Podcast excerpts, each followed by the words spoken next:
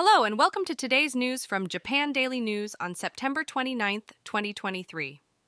In today's news, we have several stories from Japan.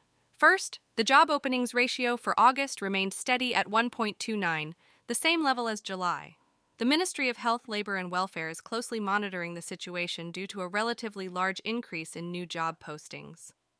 Moving on, consultations regarding hair removal services have surged, with over 60% of the cases involving individuals below the age of 20.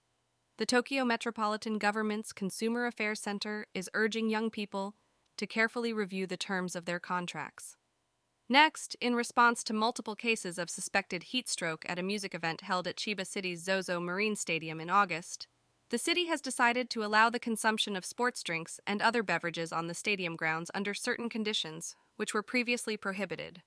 In Fukushima's Iwaki City, the national treasure Shiromizu Amida Hall, which was flooded during the record breaking heavy rain earlier this month, will reopen for public viewing on October 1st.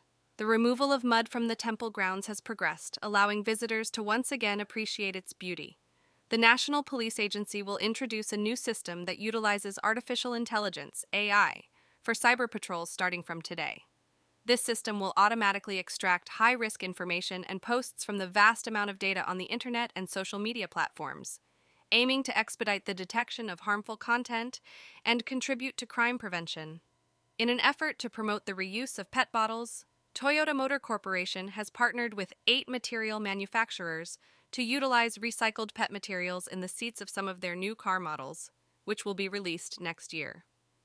This initiative aims to contribute to environmental sustainability.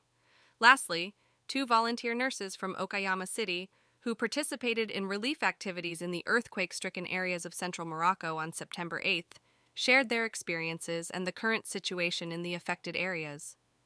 They highlighted the challenges faced in the reconstruction of lives and infrastructure. That's all for today's news from Japan. Stay tuned for more updates tomorrow. And now for the weather. Today in Tokyo, the weather will be mostly clear with a chance of patchy rain in the afternoon. The temperature will reach a high of 27 degrees C, 80 degree F, and a low of 26 degrees C, 79 degree F. And that's all for today's news. Thanks for listening to Japan Daily News.